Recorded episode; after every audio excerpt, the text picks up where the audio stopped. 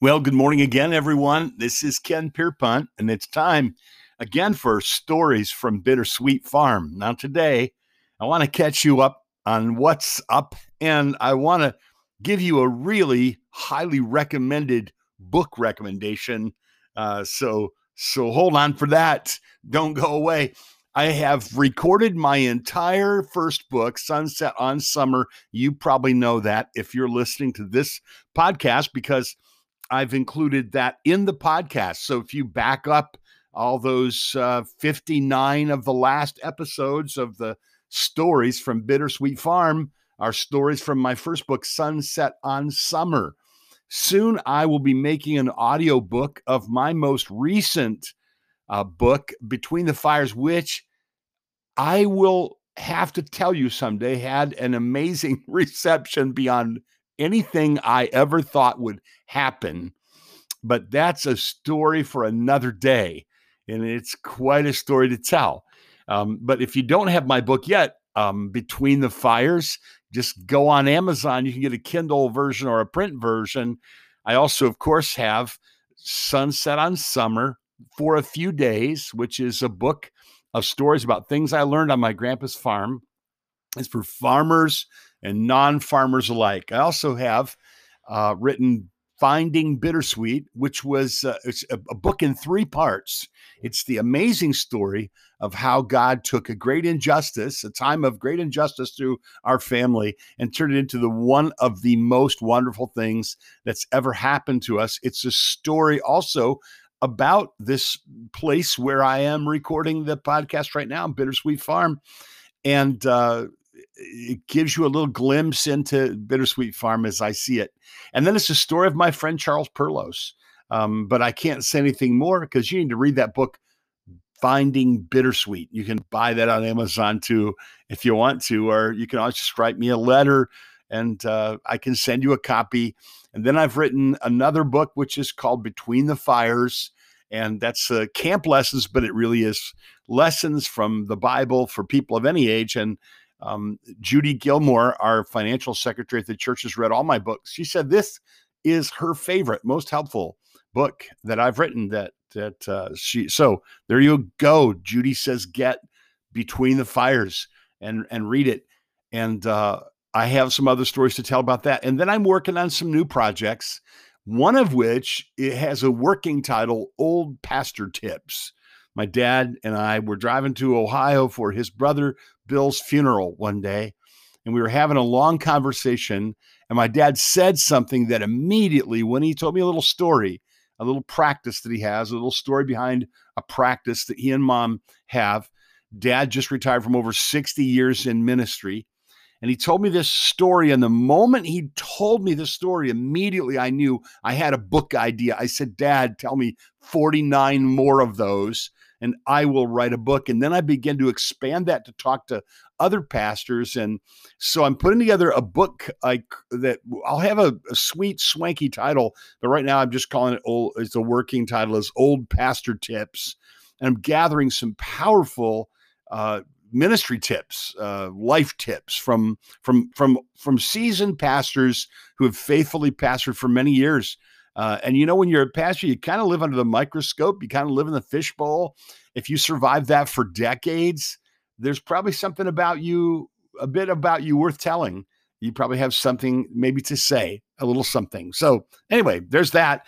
And um, Lois this weekend is at a candle show in Holland, Michigan, doing really well. Next weekend, she'll be doing her Preacher's Wife Candle Company thing up in um, near Rockford, Illinois, uh, at a at a place called Urban Farm Girl, I believe. So if you're in that area, go get candles from Lois. I I might be there then too, helping out. That's a really big big show, and uh, we we help her set up and such. And it's a lot of fun to talk with people who will come by her tent and they will look at her and they will look at me. Her her company is called the Preacher's Wife Candle Company. They'll look at her, they'll look at me, then they'll say, So you must be the preacher. And then we have really good conversation from there. so anyway, that's what's uh, that's what's been happening. We're having a big family fun festival at the church tomorrow for Labor Day weekend, and we're really looking forward to that. Uh, it's going to be a wonderful time. Uh, we have arranged to have corn dogs. Let me read something to you from a, a cousin of mine. Uh, he's a fascinating fella. He his name is Jeff Pierpont, and he lives on in a beautiful home on Coles Pond in Vermont. He and his wife bought a uh, an old vintage uh, cabin uh, cottage up on on that lake Coles Pond, and they tore it down and built a beautiful home. And uh, I keep an eye on his social media because he's a gifted man, a preacher and a writer. Uh, today, I noticed on Facebook he wrote something that I think is worth sharing, and he's given folks permission to share it. This is original material with him. Life is too short, the days are swift. So, he says, enjoy your one wild and precious life. Take photos of everything. Eat something strange for the thrill of it. Strike up conversations with total strangers. Learn to do something unfamiliar to you. Make it a habit of breaking bread with all kinds of people give money to buskers and panhandlers alike, walk barefoot in the ocean every chance you get, read something that challenges a long held belief, cultivate meaningful friendships, learn to cook one authentic dish from another culture, seek to understand a different perspective. Every now and again, tip really big, outrageously big. Get your hands on some soil wander aimlessly in the woods with a compass, wake up before dawn and watch the sun come up, extend empathy and compassion to those you meet, travel somewhere you never expected to go, sit by a fire until it turns to embers, tell the people that you love that you love them, don't defer joy. Well, there's some there's some good good advice in that. Jeff is a is a gourmet cook. Uh, he he will often arrange what he's eating on a little blue willow plate. Take a photo of it. I always always tell him that the blue willow plate pictures are alluring. I've told him that a long time. Told Lois about the blue willow uh, plate, and yesterday she came home and awarded me with my very own blue willow plate. So my food's gonna taste better now. Jeff frequently he loves coffee and he frequently puts things on his Facebook page about how much he loves coffee. I think the other day he put a Peanuts cartoon that uh, that Lucy had told. Uh, I think maybe Linus or, or she said Linus, water is essential to life, and Linus said, "Yes, it is. Without it, you can't make coffee." so that's that's my friend Jeff Pierpont. Now, I promised a book recommendation, and I, I, guess I did recommend my books, but that's not what I was talking about. What I was talking about is an amazing book by a favorite musician of mine whose name is Fernando Ortega. I love and have loved Fernando Ortega's praise music and his ballads and his, his hymns and his hymn uh, uh, uh, uh recordings um, just for years I've heard him in concert a few times, and and one thing you will notice is he's what I call he's an unaffected storyteller. I am the guy that walks in the room and goes, "Hey, hey, I'm a storyteller. You want me to tell you a story?" Not not Fernando. He just tells the story as if it's something he's not really conscious of how good a storyteller he is. He's an unaffected storyteller, but he is a very very gifted storyteller. So to go to a concert is to hear some really meaningful and and thoughtful music, but some and hear some great stories. But this I I discovered a few years ago. He's also a, a bird photographer. I mean, he takes gorgeous pictures of of birds, uh, some of the most beautiful I've ever seen. He lives in the Rio Grande Valley in Albuquerque, New Mexico, and I think a lot of birds fly through there.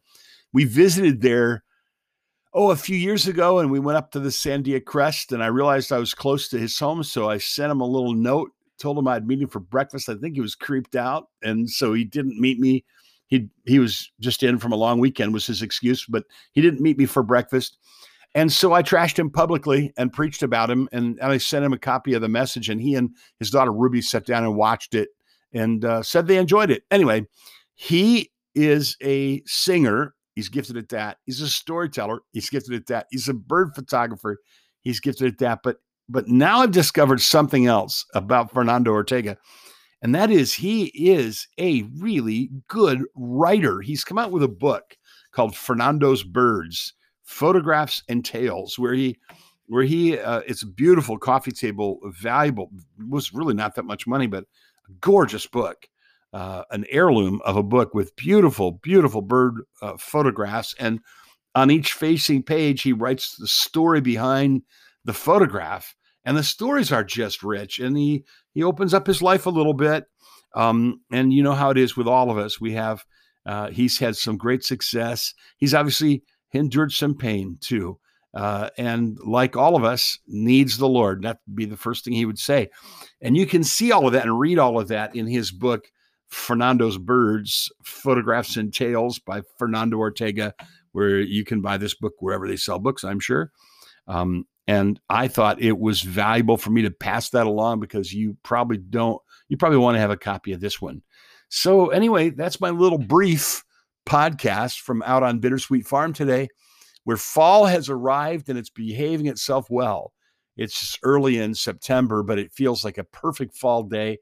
And you know what? I am recording this not having had any coffee yet. So I'm going to check out now and get some coffee. Why don't you do the same? Uh, that's the story from out on Bittersweet Farm today, where every day is a beautiful day and the little light in the kitchen is always on.